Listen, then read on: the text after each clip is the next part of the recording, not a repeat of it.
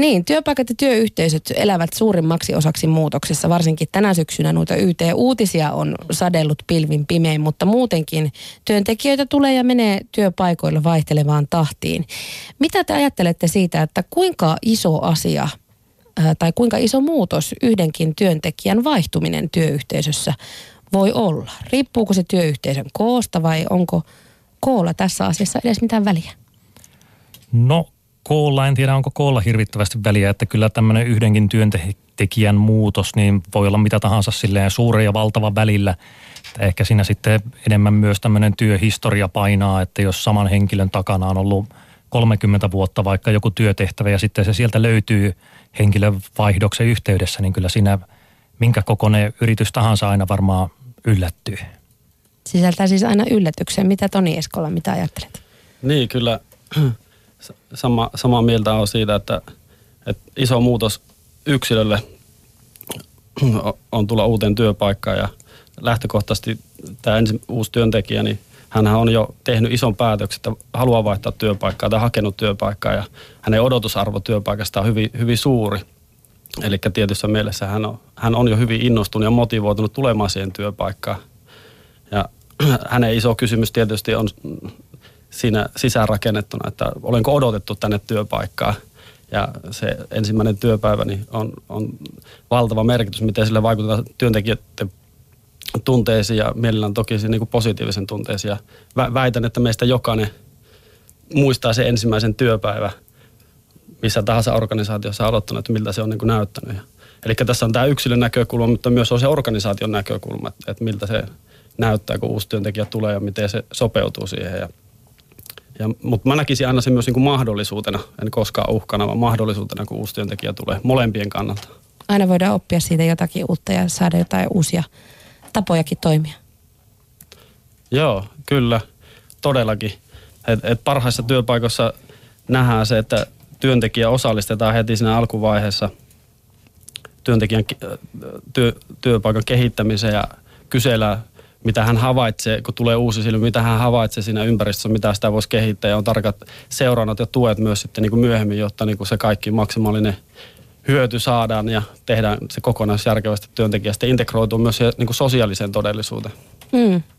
Niin kysehän, kun uusi työntekijä tulee tässä, mitä kuvailitte, niin siihen että, että työntekijä pääsee osalliseksi sitä työyhteisöä ja kiinnittyy ja eli sosiaalistuu siihen työyhteisöön, niin hän tähän tarvitsee myöskin perehdyttää niin siihen uuteen työhön kuin toisaalta sitten siihen työpaikan kulttuuriin. Niin missä vaiheessa esimerkiksi tuo perehdyttäminen oikeastaan jo alkaa? Alkaako se jo rekrytointivaiheessa?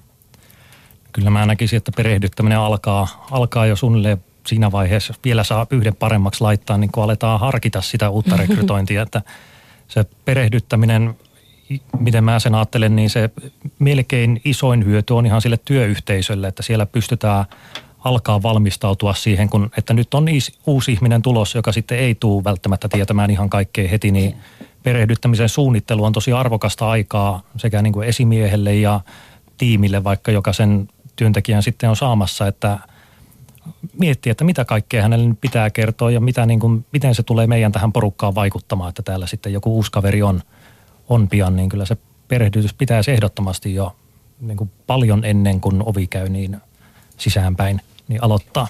Siellä jopa. työyhteisössäkin. Mm. Mm. Kyllä. E- ehdottomasti se lähtee jo rekrytointivaiheessa ja se, mitä me nähdään parhaissa työpaikoissa, niin uudelle, uudelle työntekijälle mahdollistetaan pääsy yrityksen juhliin jopa ennen ensimmäistä työpäivää. Mm-hmm. Pääsee tutustumaan tiimiin, jäseniin ennen kuin se varsinainen päätöskin on tehty.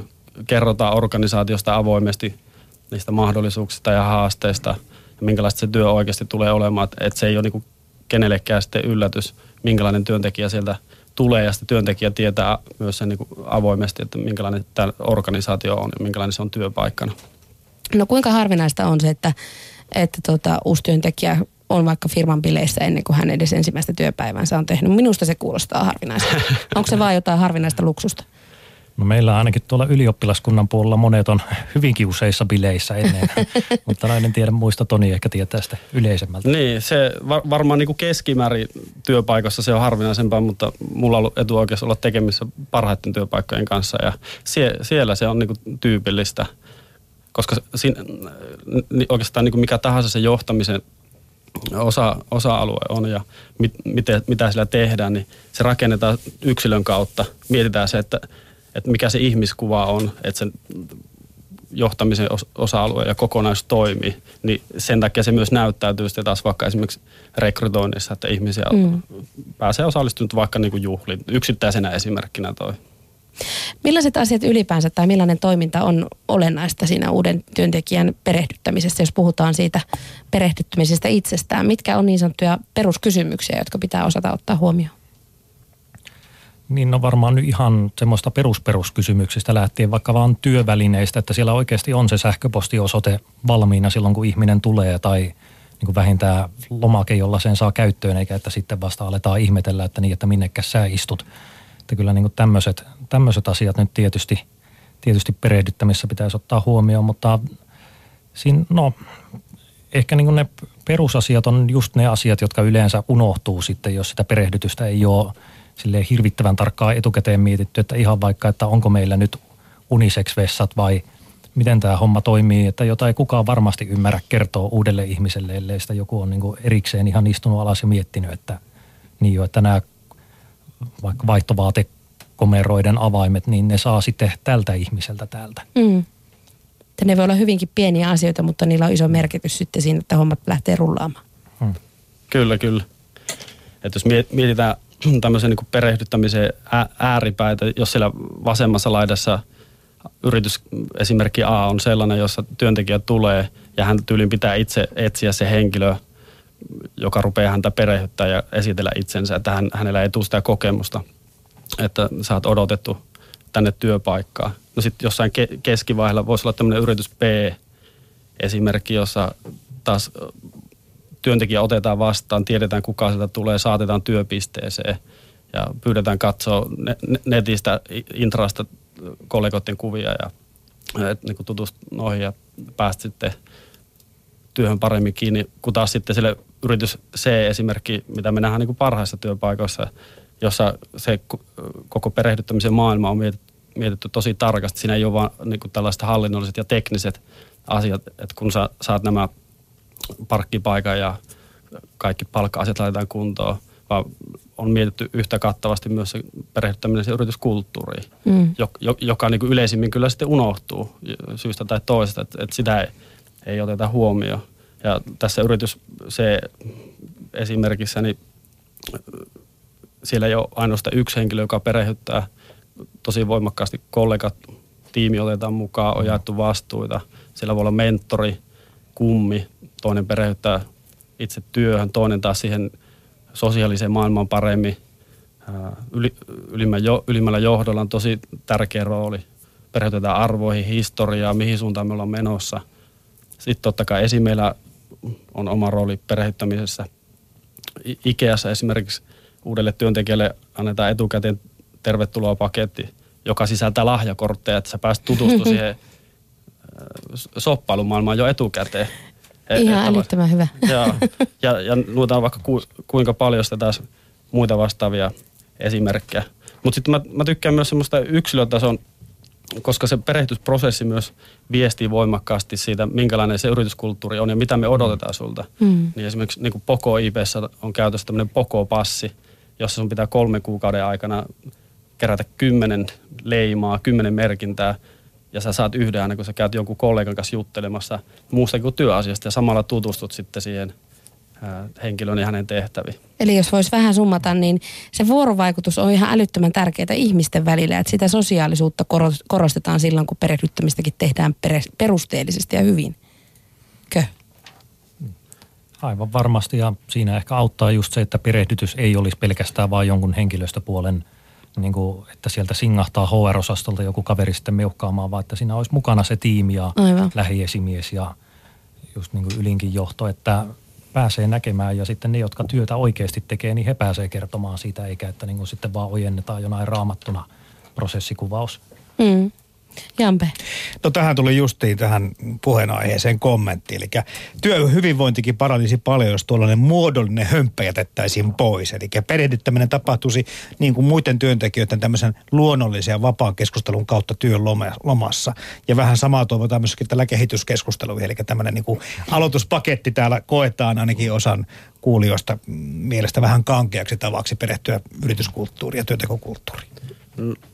On, itse olen tuosta samaa ja eri mieltä, että et tarvitaan se epämuodollinen todellisuus, mutta sekin on niin johdettu. Täytyy muistaa, että se, että et se ei tapahdu, jos sitä ei niinku rakenneta siihen perehdytysprosessiin ja, ja, ja laiteta vastuulle. Mutta kyllä myös tarvitaan selkeät tavoitteet ja tavoiteasannot, mitä sulta odotetaan, koska jokainenhan meistä työntekijöistä taas se iso kysymys on se, että, että olenko mä onnistunut työssä. Ja nyt kun mä tuun sinne uutena, niin jos mä en tiedä mun tavoitteita, niin se, sä oot koko ajan riittämätön sen kysymyksen edessä, että olenko mä riitt- hyvä tässä työssä, jolloin mun mielestä se vaatii myös sen niin rakenteen ja systematiikan, ettei pelkästään niin kollegoiden varasta voi jättää. Ja se on usein ehkä, jos uutta ihmistä rekrytoidaan, niin siinä, tai onko se kriisi, niin usein se kriisi on olemassa jo ennen sitä, että siellä on joko liian kiire tai joku on mm. lähtenyt ja sitten siinä, jos ei ole niin mitään tämmöistä näkemystä tai ohjaavaa tahoa ja sitten sinne hirveän kiireen keskelle laitetaan joku niin onneton parka oppimaan kivasti tässä niin luonnollisella tavalla, niin ei siinä niin hyvin käy hyvinkään luultavasti. Niin, aivan, että ne, jotka on kriisissä, niin odottaa tavallaan laastaria tai lääkettä siihen kriisiin mm. ja sitten ei myöskään ehdi eikä jaksa muistaa, että niin sen uuden tyypinkin hän täytyy ensin oppia tämä homma. Joo, ja samalla tavalla mikä perehdyttämisessä pätee, niin pätee toki kaikissa muissakin johtamisen osa-alue, osa-alueilla. Että kaikilla näillä pyritään rakentamaan luottamuksen kulttuuria. Mm. perehdyttäminen on yksi osa johta, hyvän työpaikan johtamisen osa-alueesta ja ja, ja siinäkään ei, ei riitä tämmöinen toivotaan, toivotaan strategia, että et meille tulee u, uusi, uusi työntekijä ja toivottavasti se integroituu, toivottavasti pääsee osaksi tätä, vaan se pitää ottaa vastuu siitä Mm. Pitää olla tämmöinen aktiivinen ote ja johtaminen, jossa on, on sekä no, tämä noin sanotusti niin tekniset asiat, mutta myös yhtä lailla tämä perehdyttäminen sen kulttuuri ja sosiaalisen todellisuuteen. Ei sille, että silmätkin ja sormet ristiin ja nyt tsemppiä, tsemppiä, tsemppiä, hyvin se menee. Niin, niin ja jotenkin monesti on miettinyt sitä, että, että kun se työntekijä tulee, niin sehän on jo innostunut. Se on mm-hmm. hyvin motivoitunut, niin eihän johdon tehtävä ole mitään muuta kuin pitää se liekki kuumana ja että se niin onnistuu siinä – että niin kuin tietyllä tavalla vaikeampi on pitää liekki kuumana niiden kohdalla, jotka on pitkällä organisaatiossa. Mutta se, joka tulee uutena, niin se, sehän on jo niin kuin todella niin kuin herkullinen mm. yksilö myös organisaation kannalta. Näinpä. Ja ehdottomasti jos miettii, että millaisen kujajuoksun uusi työntekijä on käytännössä nykypäivänä kuitenkin käynyt jo läpi, että on ollut kuusi haastattelukierrosta ja persoonallisuustestiä, isyystestiä, niin mitä tahansa, niin sitten jos sen jälkeen tulee paikalle ja siellä on jotenkin täysi hanskat pudonnut tai sille eväät levällään, että tämäkö niin kuin on kiitos tästä, että niin kuin, onhan se jotenkin hyvin erikoinen ehkä käänne siinä jotenkin integroitumisessa. Mm. No kuinka kauan sitten työyhteisön jäseneksi pääseminen todella kestää? Ihan viikossa tai muutaman päivän perehdytyksellä siitä ei selvitä varmaankaan. Mitä olette tästä mieltä? No, minun mielestä se voi olla niin kuin, tietyllä tavalla jopa elämänmittainen pro- prosessi, riippuu toisaalta yksilöstä, että miten niin kuin uskaltaa heittäytyä siihen, mutta esimerkiksi parhaissa työpaikoissa on tämmöinen perehdyttämisen juhlistamisvaihe myös aika, aika tyypillistä. Esimerkiksi niin kuin muutaman kuukauden jälkeen, kun on tehty ne tietyt toimenpiteet ja henkilö pääsee osaksi sitä työyhteisöä, niin sitten tietyllä tavalla kruunataan se tavalla tai toisella, juhlistetaan, että nyt mm. sä oot osa meitä – ja, ja, ja näin poispäin. Että niin kuin tämmöinen niin tietyllä tavalla virallisempi vaihe osaa sitä perehdytystä. Mm. Ja, mutta vielä ehkä tuohon voisi heittää sen niin näkökulma, että, että yleensä koeaika, niin ajatellaan, että niin työnantaja saa tarvittaessa irtisanoa henkilö sillä ajalta, jos se homma ei toimi. Ja mun mielestä se, se optio pitää olla niin olemassa, mutta myös niin toisin päin. Et työntekijä tarkkailee myös sitä paikkaa, että onko tämä hänen paikkansa. Ja joitakin ehkä niin vielä aika marginaalissa semmoista yritykset on, mutta esimerkiksi Suomessa tämmöinen yritys kuin Vinsit, niin heillä on tämmöinen työntekijän takuu, että jos tämä paikka ei ole sun, niin sä saat tietyn euromäärän, joka aika mittava, oliko jopa niin kuin kuukauden palkka, että jos tämä ei ole sun juttu, niin sulla on lupa lähteä pois, koska lopulta se on myös työnantajalle halvempi tapa, että se siinä vaiheessa työntekijä toteaa sen, että että, että ei oikein. Ja tietyllä tavalla organisaatio voi myös sitä omaa rekrytointia kehittää, että missä me mentiin niin vikaan tässä vaiheessa. Mm mikä meni pieleen. Tota, työterveyslaitoksen mukaan niin hyvän perehdyttämisen tuloksena syntyy yhteinen ymmärrys siitä, että miten työtä tehdään ja miten työpaikalla toimitaan. Ja keskeisessä roolissa, niin kuin tässä on jo todettukin, niin on toimiva vuorovaikutus ja myöskin jatkuva rakentava palaute sen uuden työntekijän ja perehdyttäjän tai sitten esimiehen välillä. Niin kuinka hyvää semmoista vuorovaikutusosaamista teidän mielestä suomalaisilla työpaikoilla on? Uskallatteko ottaa kantaa? Niin, mä jotenkin tosiaan niin etuoikeutettu, aina kun pääsee enenevissä määrin ja enemmän näkemään niitä hyviä ja onnistuneita vuorovaikutuksia ja niiden tilanteita, mutta kyllä mä näkisin, että niin kuin kaikki voi siinä niin kuin kehittyä edelleen, että se jotenkin se arvostuksen kautta ja positiivisen vuorovaikutuksen kautta saadaan niin paljon hyvää aikaa sinne, että sekään tavalla, että vaikka prosessi on niin kuin täysin niin kuin tä- täydellisesti rakennettu tai kopsattu jostakin maailman täydellisestä työpaikasta, mutta jos sä et niin kuin mieti sen kautta, miten sä sitä toteutat niin kuin joka päivä ja toteutat sitä vuorovaikutusta, niin se, se, se jää vajaaksi. Siinä ei saa sitä tulosta, mitä halutaan. Mm.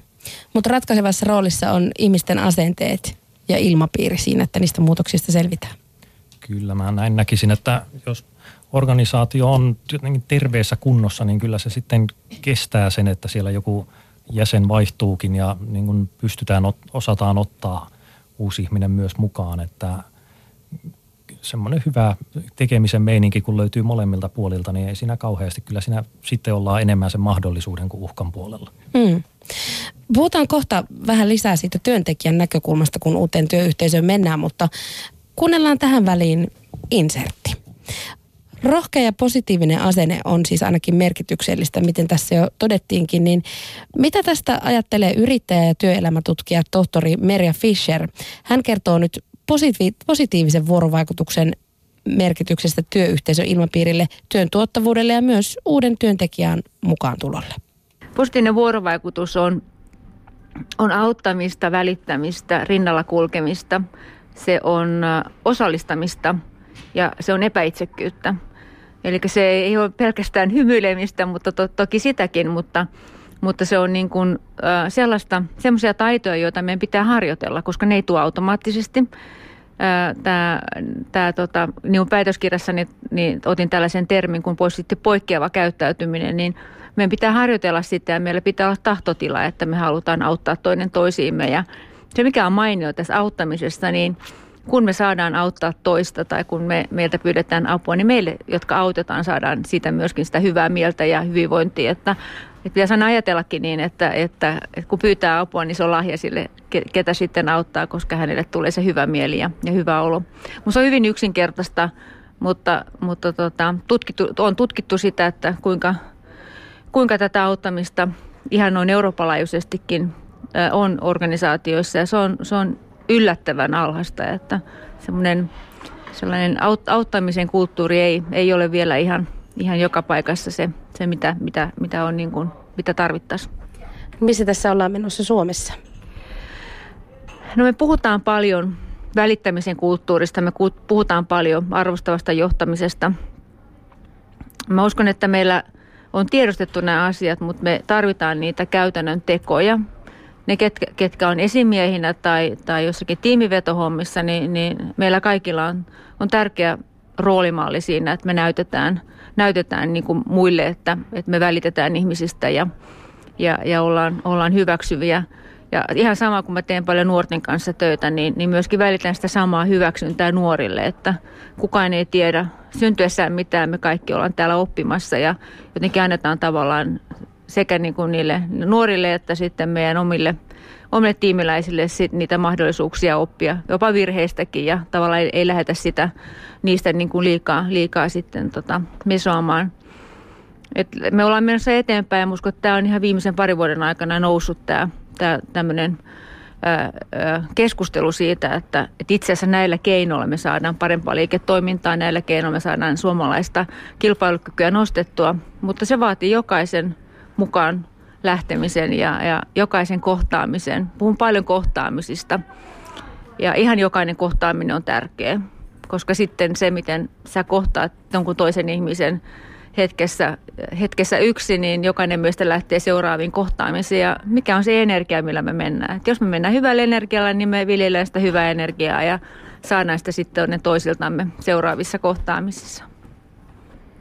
Mitä hyötyä sitten tästä kaikesta on nimenomaan sille työn tuottavuudelle ja toisaalta sille työyhteisön ilmapiirille? positiivisuus lisää positiivisuutta ainakin, mutta mitä muuta hyötyä? No silloin kun me ä, autetaan toinen toisiimme ja meistä välitetään ja mitä arvostetaan, niin se synnyttää meissä merkityksellisyyttä. Eli silloin me koetaan se työ merkitykselliseksi, me koetaan se työpaikka, missä me ollaan merkitykselliseksi ja, ja se sitten synnyttää positiivisia tunteita. Mun väitöskirjatutkimuksessa tämä positiivisen tunteiden yhteys todistettiin se, että miten meillä on, on myönteinen työilmapiiri, niin se vaikutti asiakastyytyväisyyteen ja sitä kautta sitten yrityksen tulokseen. Ja, ja tätä on tutkittu paljon, mitä positiiviset tunteet vaikuttaa ihmiseen ajatteluun. Me ajatellaan laajemmin, me pystytään olemaan sosiaalisempia. Me osataan katsoa asioita isommasta perspektiivistä.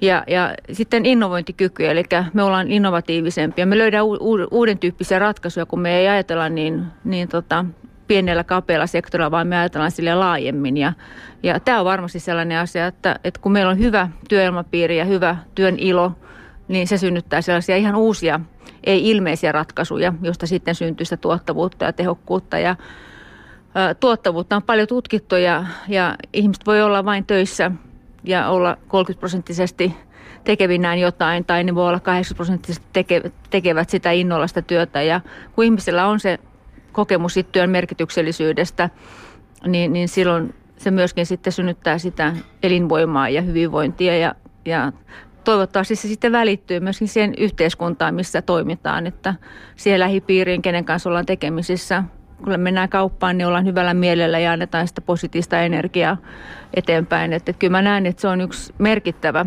suomalaisen yhteiskunnan ja tulevaisuuden, tulevaisuuden keino synnyttää sitä suomalaista kilpailukykyä ja uutta työtä ja, ja, ja hyvinvointia tähän yhteiskuntaan.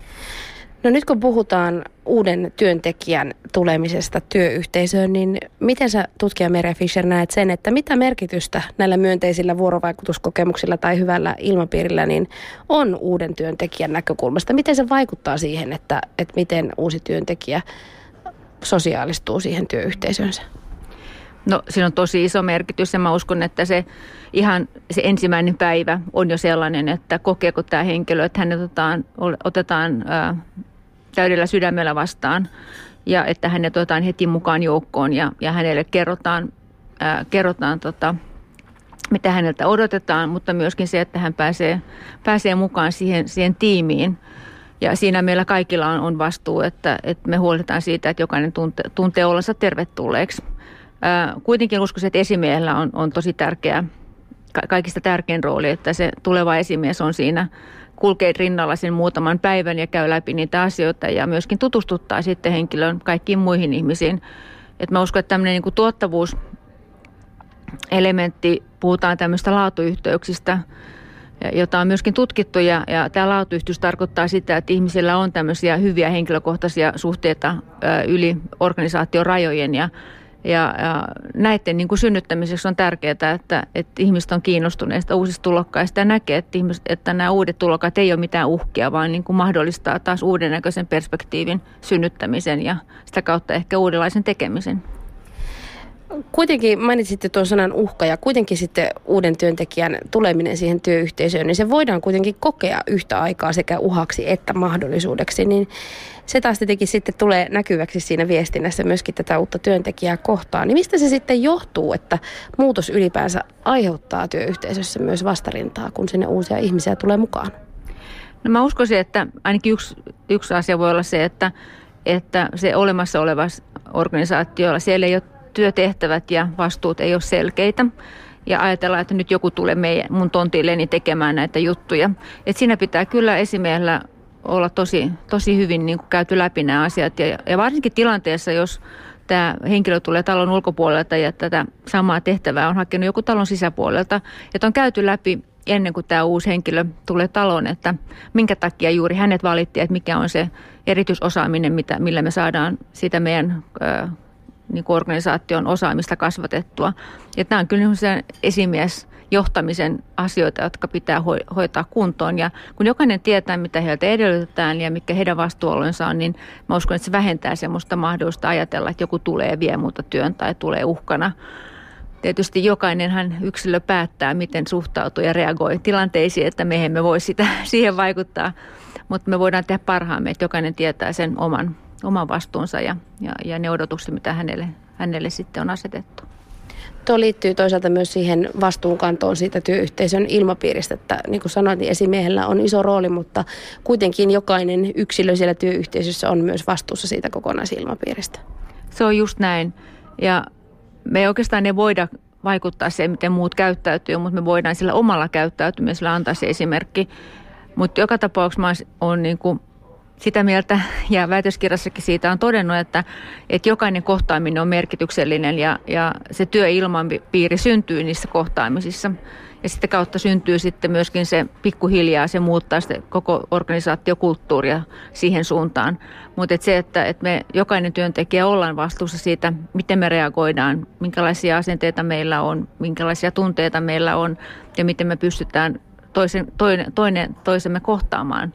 Eli osataanko me sitä positiivista vuorovaikutusta, positiivisesti poikkeavaa käyttäytymistä, eli että autetaan ja kysytään, että voinko auttaa ja osallistetaan. Se on tosi tärkeä osallistaminen, että jokainen kokee olevansa niin kuin tasavertainen henkilö siinä työyhteisössä, että pääsee mukaan mielenkiintoisiin hankkeisiin ja, ja sitten se rinnalla kulkeminen ja, ja tämmöinen epäitsekkyys, niin, niin ne on semmoisia elementtejä, joilla saadaan se, se hyvä työilmapiiri luotua kertoo työelämätutkija Merja Fisser. Kohtaaminen, kuunteleminen, rohkeus ja toisten auttaminen. Melko hienoja termejä. Niin, vai mitä sanotte konsultti Toni Eskola ja perehdyttämistä Aalto-yliopistolla tehnyt projektipäällikkö Jakko Koivula? Ehdottomasti, että kyllä se tähän niin kuin, mikä kunnioituksesta lähtee ja sitä ei voi olla, ellei ole kohtaamista ja aitoa silmät ja henki avoinna menemistä. Hmm. Nä, näin se on, että jos ihmisillä on positiivisia tunteita, niin se pystyy näkemään myös asiat, asiat laajemmin ja tietyllä tavalla myös luomaan paremmin kontakteja, että niin kuin vapautuu toimimaan paremmin.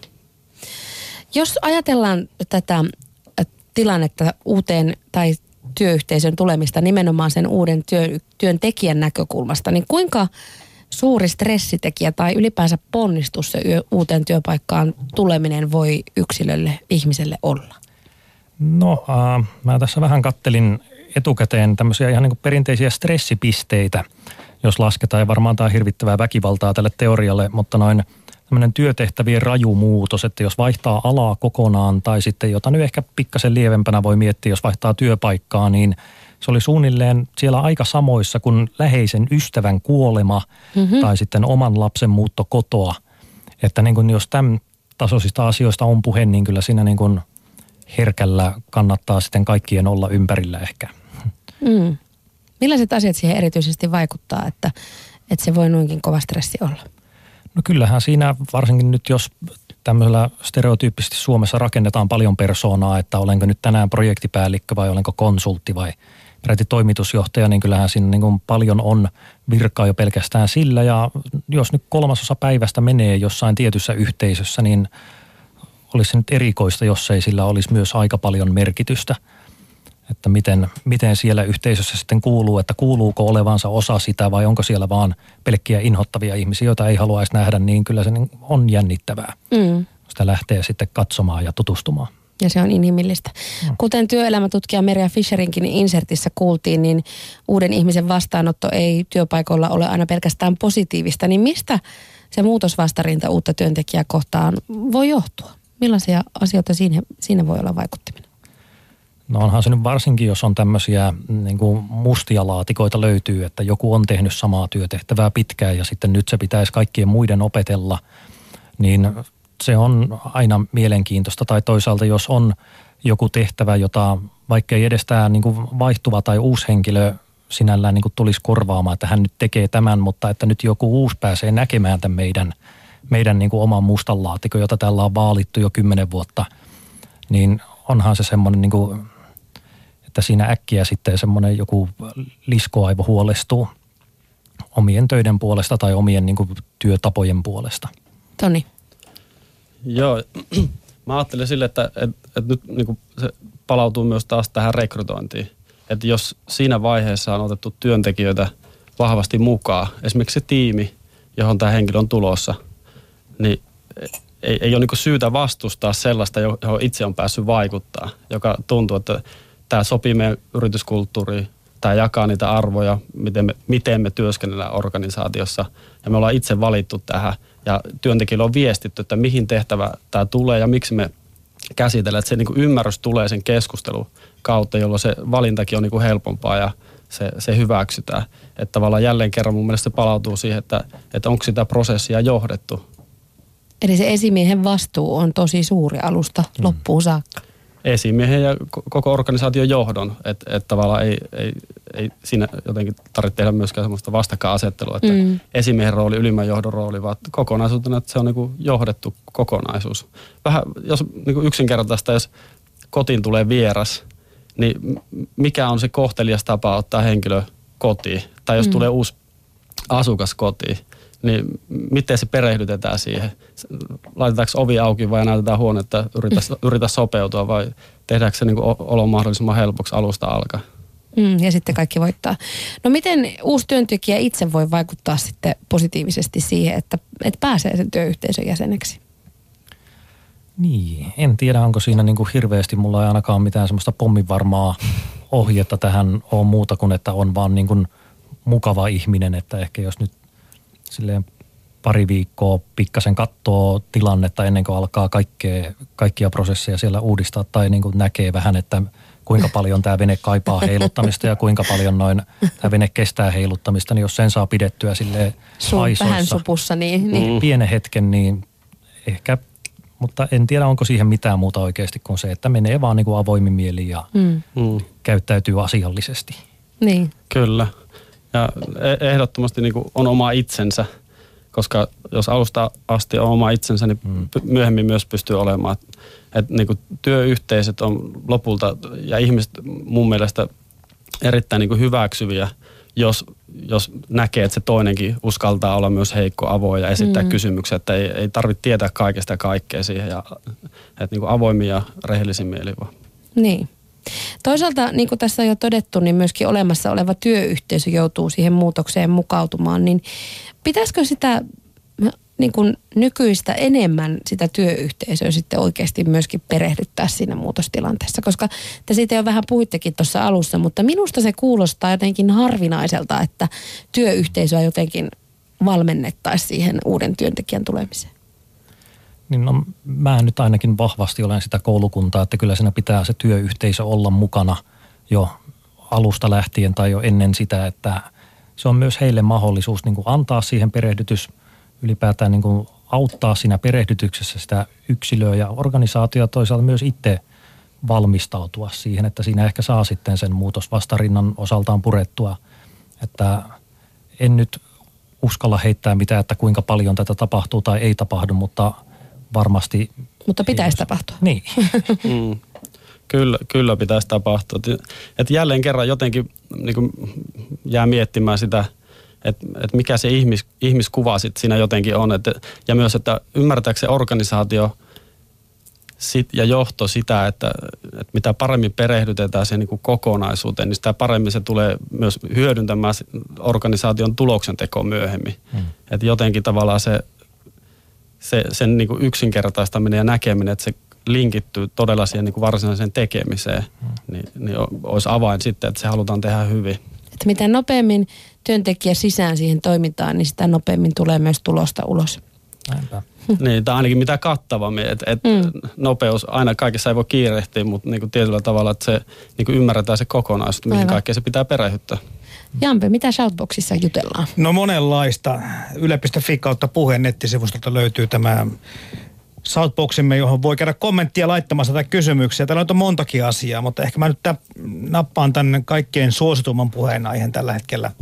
Öö, täällä nimittäin ollaan näistä vuokratyöntekijöistä ja pätkätyöntekijöistä mm. vähän huolissaan ja, ja kysellään sitä, että no okei, että jos kumpikin osapuolissa tietää, että tämä on vain päivän tai viikon tai kuukauden komennus, hmm. niin mahtaako siinä olla sitten niin kuin kovin paljon kumpikaan niin kuin ottamassa toisaalta niin kuin uutta vastaan, jos lähtökohdat on se, että tämä on vain tilapäistä ja väliaikaista ja taas huomenna tai ensi viikolla on uusi ihminen siinä ö, samalla paikalla. Niin, no kyllä tietysti aina toivoisi, että siinä on mahdollisimman niin kuin, tosissaan molemmat osapuolet. Että joskus voi olla tämmöinen niin kuin lihaa rajalle tilanne, jolloin vaan tarttetaan niin kuin sitten ehkä. Mutta jos niin puhutaan mistään tämmöisestä ylipäivän kestävästä, mitään älyllistä suoritusta vaativista hommista, niin kyllä niin silti vahvasti voi suositella perehdyttämistä asiallisesti. Että parhaimmillaan käy sitten niin, että todetaan, että okei, että tässä on loistava tyyppi, joka osaa nämä hommat heti otti niin kuin hommat haltuun ja toimii tässä porukassa, että sitten seuraavan kerran, kun tarvitaan joku pidempiaikainen työntekijä, niin se on siellä odottamassa valmiina. Että niin kuin se on mahdollisuus, joka olisi surkeita jättää käyttämättä. Hmm. Kyllä, ja siis va- vaikka niin kuin ha- harmillisia pätkätyöt, niin kuin, mutta jos miettii sitä, että, että jotakin hänkin tulee sinne organisaation tekemään. Ja kyllä mun mielestä silloin myös niin kuin sen organisaation täytyy tietää se, mitä hän tulee sinne teke, tekemään, niin siihen täytyy sitten perehdyttää. Sitten tavallaan mietitään se, että mikä on keskeistä tä- tällaisessa työsuhteessa. Hyvä esimerkki tulee muun muassa tuolta Viikinkin ravintola Haraldista mieleen, jossa vuokratyöntekijöille hyvin pitkälti myös on niin kuin samoja etuja, mitkä on niin muilla työntekijöillä, esimerkiksi liikuntasetelit ja näin. Että et halutaan osoittaa se arvostus myös tällaisia työntekijöitä kohtaan. Että he on samalla viivalla silloin, kun he siellä ovat, niin he ovat ihan yhtäläinen osa sitä yhteisöä. Entä miten siihen perehdytykseen tai ylipäänsä siihen luonteeseen vaikuttaa sitten se, että millaiseen työyhteisöön se uusi työntekijä tulee? Niin, no se nyt tietysti vaikuttaa tuolla ilmeisesti Shoutboxissakin oli tästä työyhteisön koosta ollut keskustelua, että siinä jos kaksi startup-kaveria rekrytoi ensimmäisen oikein työntekijän, niin kyllä se on aika erinäköinen, erinäköinen tilanne kuin että jos Nokialle otetaan uusi kaveri, että siinä perustajasta tuleekin toimitusjohtaja ehkä ensimmäisen kerran oikeasti ja tietysti se ryhmädynamiikka on melko, mm. melko erinäköistä ja niin kyllähän se vaikuttaa. Niin. Onko todella lisättävää? tarkoitit organisaation koko? No esimerkiksi. Tai, tai sitten myöskin se, että millaista työtä siellä tehdään. Joo, totta kai sillä on, niin kuin, pitää ymmärtää, ymmärtää totta kai se konteksti ja, ja kokonaisuus, mutta tiettyjä samoja periaatteita toki niin kuin soveltuu, on se sitten pieni tai suuri työpaikka. Et, koska se henkilö on kuitenkin ainoastaan yksilö, hän tulee osaksi jotakin kokonaisuutta, on se pieni tai iso kokonaisuus, mutta hän tulee osaksi sitä. Että se täytyy niin kuin mitoittaa, mitoittaa vaan sitten oikein tarpeeseen, niin Jampe. Joo, tuohon samaan liittyen tätä hommaa just, että kun boksissakin käydään keskustelua siitä, että, että tässä niin korostuu ainakin mitä pienempi työyhteisö, että se on hyvä tyyppi, koska se hengen merkityksen, niin kuin, tai se, hän vaikuttaa siihen kokonais niin kuin hengen luontiin paljon enemmän, mitä pienempi työporukka on. Ja tässä sitten kai viitattiin sitten myöskin siihen, että pelifirmoissakin haetaan tämmöisiä hyviä tyyppejä ja sitten ruvetaan vasta ehkä opettamaan työntekokulttuuria vasta, mutta eh, ehkä se sitten isommassa organisaatiossa tietynlainen asiantuntijuus korostuu enemmän. Niin, näin, näin jo sanottu, että rekrytoi asennetta, kouluta taidot. Mm. Mm. Ja, ja tässä tulee taas eteen se, että mitkä ne organisaatioarvot on, tai mitä sanaa sitä käytetään, tapa toimia, johtavat periaatteet. Että niin kuin mietitään, että jos vaikka organisaatiossa halutaan tehdä paljon tiimityötä, niin vaikka huippuasiantuntija, mutta hän ei hän pidä tiimityöskentelystä tai yhdessä tekemisestä, niin sitten täytyy niin kuin aika vahvasti miettiä, että onko tämä sitten sopiva meille, vaikka olisi maailman paras asiantuntija siinä. Niin, että aina sitten se vastuukysymys palautuu aina myöskin sinne alkuun, sinne rekrytointiin, niin kuin on todettu. Mä oon joskus joillakin työpaikoilla huomannut myöskin semmoista, että missä on historiassa ollut, että vähän silleen työn luonteestakin toki riippuen, niin voidaan aika nopeastikin tuomita se uusi työntekijä joko hyväksytyksi tai hylätyksi vaikkapa siihen tiimiin, johon hän on tullut. Että joko hän on tottunut tavoille tarpeeksi nopeasti tai sitten ja silleen sanotaan, että parin kuukauden ehkä korkeintaan tai kuukaudenkin jälkeen todeta, että no nyt ei tämä kyllä millään kulje tämä homma, että ei, tämä ei nyt tarpeeksi, tämä ei, tämä ei nyt sovi tähän sitten millään. Ja sitten jossakin tämmöisissä tilanteissa, jossa mä oon tällaista tuomitsemusta sivusta nähnyt, niin on kuitenkin tullut itselle semmoinen olo, että ehkä tätä uutta työntekijää ei ole osattu kuunnella tai, tai niin kuin jotenkin havainnoida sitä hänen toimintaa tai edes perehdyttää häntä riittävän hyvin, niin kuinka paljon sitten toisaalta tämmöistä niin hyvää työntekijäpotentiaalia voi jäädä hyödyntämättä esimerkiksi huonon johtamisen takia tai huonon perehdyttämisen takia? No. No ihan, ihan valtavasti. Et mun mielestä suuri haaste on just se, että miten me saadaan se maksimaalinen potentiaali ihmisistä. Että jos miettii työntekijöitä, että ne vapaa-ajalla vetää urheiluseuroja, rakentaa taloja, hyppää laskuvarjoilla ja niin poispäin. Ja sitten ne työpaikalla tekee jotain kapeata työtä pelkästään. Niin mun mielestä sinne, sinne kysymys ei ole enää se, että onko niillä ihmisillä osaamista ja haluaa, vaan se, että miten se on kokonaisuus mietitty. Jossakin työpaikoissa, hyvissä työpaikoissa, on nähtävissä se, että yhä enemmän myös keskustellaan yksilöiden unelmien kautta. Et, et totta kai, että mikä meidän organisaation tavoitteet, unelmat on, mutta mitkä sun yksilöunelmat on. Ja löytyykö siinä niin yhtäläisyyksiä tai voiko meidän organisaatiostrategia lähteä jopa semmoisen suuntaan, mitä me viisasti johtoryhmä ei ole omassa punkkerissa osannut keksiä nyt jos mietitään tämä yksilön unelma, että hei, että me voitaisiin lähteä laajeneen tonne päin, että sua kiinnostaa tämmöinen juttu, että hei, tässä on niinku tämmöinen niinku kokonaisuus. Että et tavallaan jotenkin se niinku kuuntelun merkitys, keskusteluiden käyminen eri tasoilla niinku valjastaisi ihan älyttömästi potentiaalia organisaatiossa. Mutta onneksi sellaisista, sellaisista on myös jo hyviä esimerkkejä, myös esimerkiksi tuotantoa alan puolelta, että on pystytty tuotantokapasiteetteja kasvattaa ihan vaan sillä, että ihmisiä on osallistettu, kehitetty yhdessä, miten me voidaan tehdä asioita paremmin, mikä estää. Esimerkiksi Pipeline Finland on tästä hyvä, hyvä esimerkki. Jaakko, sä nyökyttelit. Olet samaa mieltä Tonin kanssa, että kuunteleminen on tärkeää. Kyllä ehdottomasti. Ja tämä on semmoinen varsin perinteinen tuotantopuolella, just niin kuin Toyotan kaikki liinit, niin kyllähän siellä niin kuin työntekijät itse kehittää sitä prosessia, eikä sitä niin kuin joku yksi yliinsinööri jossain sitten Japanissa piirrä valmiiksi kaikille – ja sitten odotetaan, että tieto laskeutuu. No jos vielä ihan vähän mietitään sitä, että mikä on tyypillisin sitten taas semmoinen virhe, joka uuden työntekijän perehdyttämiseen liittyen tehdään tai voidaan tehdä. Onko sellaista? Varmaan se, että ei tehdä mitään. ja, Jätetään tekemättä. Niin, ja jäähän sille, siihen tilanteesta toivotaan, että se niin onnistuisi kokonaisuus. Mm. Että aktiivinen pitää olla. Joo, ehkä jos tämän kardinaalivirheen nyt jättää tai sille otetaan annettuna, niin sitten se seuranta on kyllä semmoinen, jonka mm. näkisi, että se olisi kyllä aina kun se tulisi, niin kyllä. niin se on hienoa. Mm. Eli tarkoitat sillä sitä, että palautetaan mieleen, että missä ollaan menossa ja, ja, ja mitä... Kuinka tämä meni, että oliko tämä mm. hyvä perehdytys, mitä mm. me, kun perehdytään seuraavaan, niin kuinka me se perehdytetään ja tiedätkö nyt kaiken, että siinä saa molemmat osapuolet kauheasti saa tietoa. Just ja, niin kuin, hyvä pointti. Mm. Joo, täällä on entinen HR-päällikkö tähän kohtaa Salpoksessa ottaakin kiinni ja hän kirjoittaa paljon muutakin, mutta muun muassa tämän huomioon, että johdon kiinnostusta perehdytyksen onnistumiseen lisäsi ehkä se, että näytettäisiin paljonko ö, laiskasti tai huonosti hoidettu perehdytys synnyttää työaikajätettä, eli paljonko se maksaa firmalle. Tästä voi, no, siitä ylipäätään on tutkimuksesta, kuinka paljon uusista rekrytoinnista menee ylipäätään pieleen, että – kuinka iso prosentti ensimmäisen vuoden jälkeen ei enää ole töissä, en muista prosenttia, mutta se on häkellyttävän iso, jota varmasti perehdytyksellä voi pienentää ja rekrytointi on kallista. Ja sitten ehkä tämmössä niin kuin, ei ehkä suoraan käänny työtunneiksi tai menetetyksi rahaksi, mutta varmasti näkyy kyllä tunnelmassa, että voi tämmöisenä niin kuin kohtuullisen anekdotaalisena, e-, epätieteellisenä noin mm-hmm havaintona esittää, että kun perehdytyksen oikein huonosti hoitaa tai perehdys menee silleen poskelleen, niin kahden vuoden kuluttua sitä ei enää kuule työntekijältä.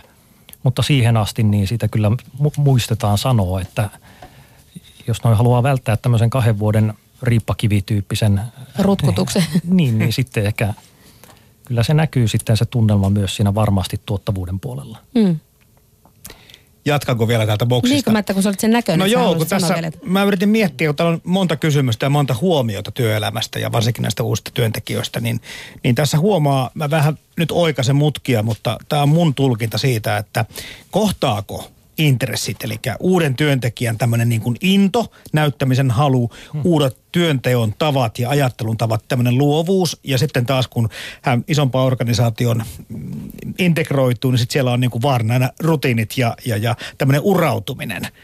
Että et se olisi todellakin niin kuin molemmille antamisen ja saamisen paikka. Hmm. Kyllä.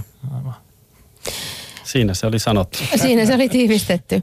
Teillä oli tota Great Place to Workissa eli työelämän kehittämisyrityksessä marraskuun alussa seminaari, jossa pohdittiin johtamista opiskelijoiden kanssa. Pohdinnan alla oli muun muassa se, että miten opiskelukirjojen johtamisteoriat ja käytännön johtamistyö tukisivat parhaiten toisiaan, niin mitä te olette ylipäänsä siitä mieltä, että millä tasolla suomalaisilla työpaikoilla johtamisen kulttuuri on? Onko, onko siinä sitä osaamista tai mitä pitäisi erityisesti kehittää? Niin se tietyllä tavalla tekisi mieli sanoa, että niin polarisoitunut, mutta ehkä jopa niin kuin mosaikkinen se, että minkälaisia työpaikkoja meillä on. Että ei, ei jotenkin olemassa, että one size fits all systeemi, mutta tota, no, vaikka esimerkiksi, jos mietitään tämmöistä, tuossa mitä Merja puhui positiivisuudesta ja, ja hyvästä vuorovaikutuksesta, niin me tehtiin tutkimus niin kuin suomalaisesta työelämästä keskimäärin, miten ihmiset on vaikka saanut kiitosta, kiitosta ja arvostusta esimieheltä. Niin se prosenttiluku oli jotain niin kuin 45. Ja sitten jos me katsotaan niin parhaita työpaikkoja, niin se on jotain 80. Että onhan se niin aikamoinen käppi, mitä myös mm. nämä niin kehittymismahdollisuuksia osaavat organisaatiot pystyisi tekemään, että ne pääsisi samalle levelille näiden niin kuin muiden kanssa. Ja taas jos me mietitään, että mitä se sitten generoi, kun ihminen saa kannustusta, se, se tietää mitä siltä odotetaan, niin mitä se tarkoittaa organisaatioiden kannalta. Lisää oivalluksia, lisää innovaatio, tehokkaampaa toimintaa.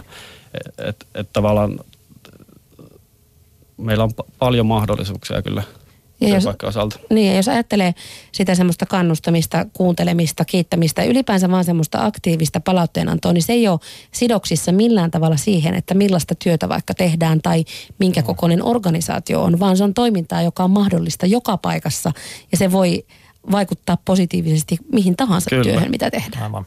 Kyllä, ja jotenkin mua itseä puhuttelee se, ja se on niin kuin mielenkiintoista, että, että se, sehän on niin kuin hyvin halpa investointi. Mä mm. voin vaikka Hanna tässä sua sanoa tämän jälkeen, että sä vedit todella hyvin, sun kanssa on mukava keskustella, eikö niin? Ja se, se ei multa vaadi mitään, muuta kuin ne sanat, mm. mutta silti se, mä, mä luulen, että se vaikuttaa niin kuin positiivisesti sinun, kun se on totta. Niin. Silloin kun se on totta. Että se, ei, se ei ole myöskään ikään kuin tämmöinen niin kuin rationaalinen prosessi, että, että kyllähän mä tiesin – sen, että tämä on niinku, mä vedin hyvin. Mm. Mutta nyt kun mä kuulin sen palautteen sen toisen. Mulla mm. oli o- omakohtainen mm.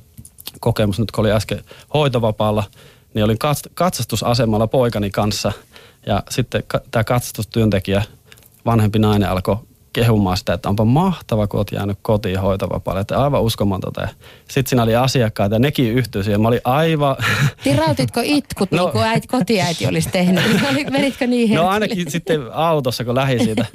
Niin siinä niin kuin tilanteessa ne kaikki yhtyi siihen. Mm. Ja kun mä lähdin sitä pois, mä mietin, että hei, että mitä tässä tapahtui nyt minuun. Että mä tulin tänne, mä olin ihan niin kuin, mulla on ihan hyvä meininki. Mm. Ja mä tiesin, että tämä on ihan hyvä valinta. Niin. Mutta silti se, mitä he sanoivat, niin vaikutti minun todella voimakkaasti. Niin.